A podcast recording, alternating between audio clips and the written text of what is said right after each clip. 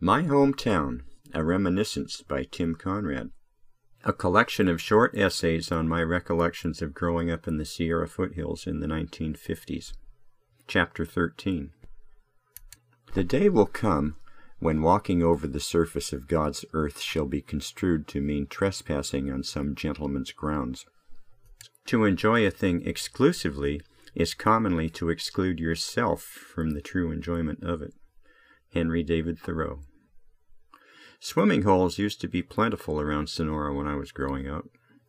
Nowadays, between the no trespassing signs, the barbed wire barricades, the rivers inundated by water projects, the parking restrictions and fire safety orders, and for a while even COVID restrictions, what few swimming holes remain all require more effort to reach them anymore and more driving time to get to them as well. Of the three notable swimming holes on Woods Creek, Elsie's, Moss's, and Whitebridge, the middle one, Moss's, was always my favorite. Generations of folks used to enjoy gathering to escape the heat of summer at these swimming holes, and many stories have been shared about them over the years. Situated about a mile south of Sonora, Moss's was the scene of many memorable outings from my teen years and beyond. Most of those memories are happy ones, save a couple of them. The time I got heat stroke from pushing my bike up the long, steep hill back to town on a blistering hot day, and the time I almost stepped on a rattlesnake while packing my stuff back to the car. The swimming hole at Moss's sat about 80 yards upstream from where Limekiln Road crosses the creek. People would park their cars beside the bridge before embarking on the trail that, following the creek, led to the swimming hole. It was considered safe to go swimming there until about mid July, after which the water level would drop and the creek's ability to flush away toxins would be diminished. I learned that lesson the hard way one year when I came down with a particularly nasty flu like illness after I'd continued swimming in the hole well into August. That bug made me so sick I was out absent the first week or so of my freshman year at high school. Over the years, as real estate boomed and more and more septic systems were installed upstream, people began going to Moss's in lesser numbers. It wasn't uncommon to find others enjoying the cool, refreshing waters of Moss's back between the 60s and the 80s, however.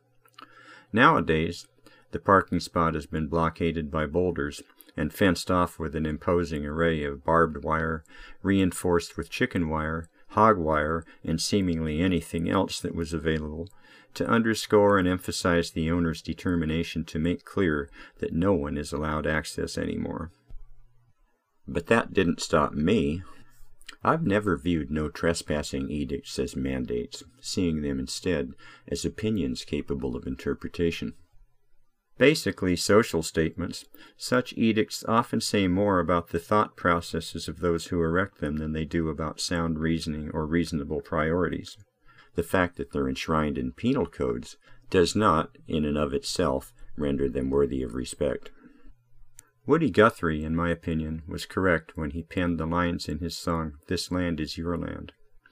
As I went walking, I saw a sign there, and on the sign it said, No trespassing, but on the other side it didn't say nothing.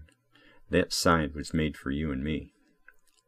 After all, I wasn't interested in vandalizing the place and if I fell and broke a leg there, I wouldn't expect the property owners to assume any responsibility for my carelessness. The half inflated notion that others might react differently if it were their leg that was broken has always struck me as a long ways to go to justify supporting that kind of nonsense. Life can be unpredictable and dangerous. I get that but I doubt very much that insurance companies, or lawyers for that matter, were among the solutions that Great Spirit envisioned people would settle on to resolve that problem. Guthrie, it turns out, had much more in mind for his song than is generally known. Traveling around the country during the Great Depression and meeting people displaced by the Dust Bowl affected him deeply. During this period, Kate Smith had popularized Irving Berlin's God Bless America, but Guthrie believed the song was jingoistic. He felt that it failed to address the facts on the ground as he'd seen them, so he crafted This Land Is Your Land in response. The first version Guthrie wrote was a sarcastic parody of Smith's song that he called God Blessed America. But he later decided to tone it down by, in the words of Kenneth Partridge, celebrating America's natural splendor while criticizing the nation for falling short of its promise. In one of the several so called lost verses, seldom included in most published versions of the song, Guthrie wrote, There was a big high wall there that tried to stop me.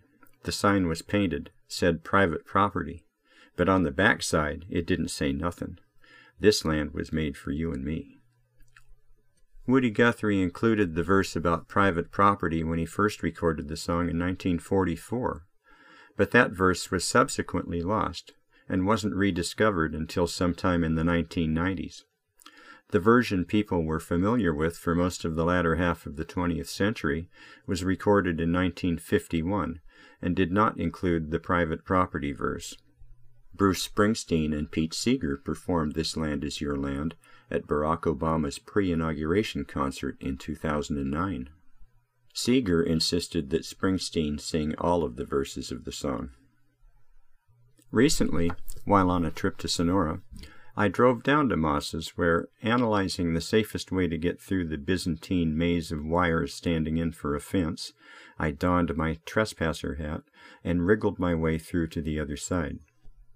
Tracing my steps around the undergrowth, now become overgrowth in the decades since my last visit, the trail seemed longer than I'd first remembered. It proved difficult to follow in a couple of places, but it finally opened up to reveal a scene much like the one preserved in my memory from back when I'd been a frequent visitor. The trees had grown noticeably in my absence, but everything else appeared much as it had before, save the unimaginative graffiti scrawled on the rocks. The water level was about right for the time of year, which was surprising given our current drought conditions, but I chose to do no more than soak my feet, mindful of the memory of being sickened by swimming there too late in the season that one year. To be continued.